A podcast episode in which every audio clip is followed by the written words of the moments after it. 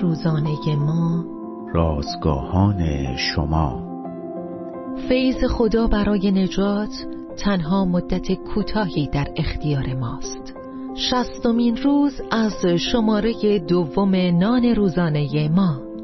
وقتی فرصت تمام می شود عنوان و تیتوس باب دو آیات یازده تا چهارده متن امروز ما از کلام خداست.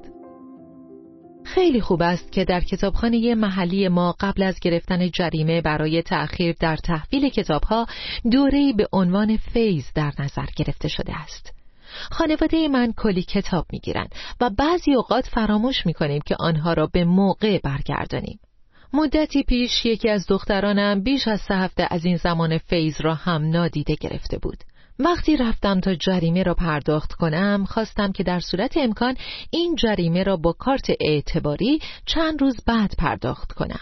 اما به من گفته شد چون دوره فیز تمام شده تمام جریمه باید پرداخت شود. مطابق کتاب مقدس ما در زمان فیض زندگی می کنیم و خداوند داوری خود را به تأخیر می اندازد. زیرا او نمی خواهد هیچ کس نابود شود. اما روزی این فرصت ناگهان تمام خواهد شد و زمان پرداخت جریمه گناهان خواهد رسید. در طول این دوره فیض ما باید به گناهان خود نسبت به خدا پی ببریم و به عیسی مسیح کسی که تمام جریمه گناهان ما را پرداخت کرده ایمان آوریم.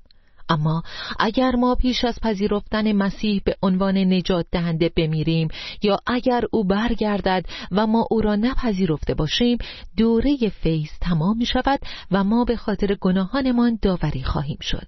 آیا شما از عیسی مسیح خواسته اید گناهان شما را ببخشد و نجات دهنده شما باشد؟ اگر نه منتظر نباشید. هیچ کس نمی داند این فرصت چه وقت به اتمام می رسد همین امروز بزرگترین تصمیم زندگیتان را بگیرید.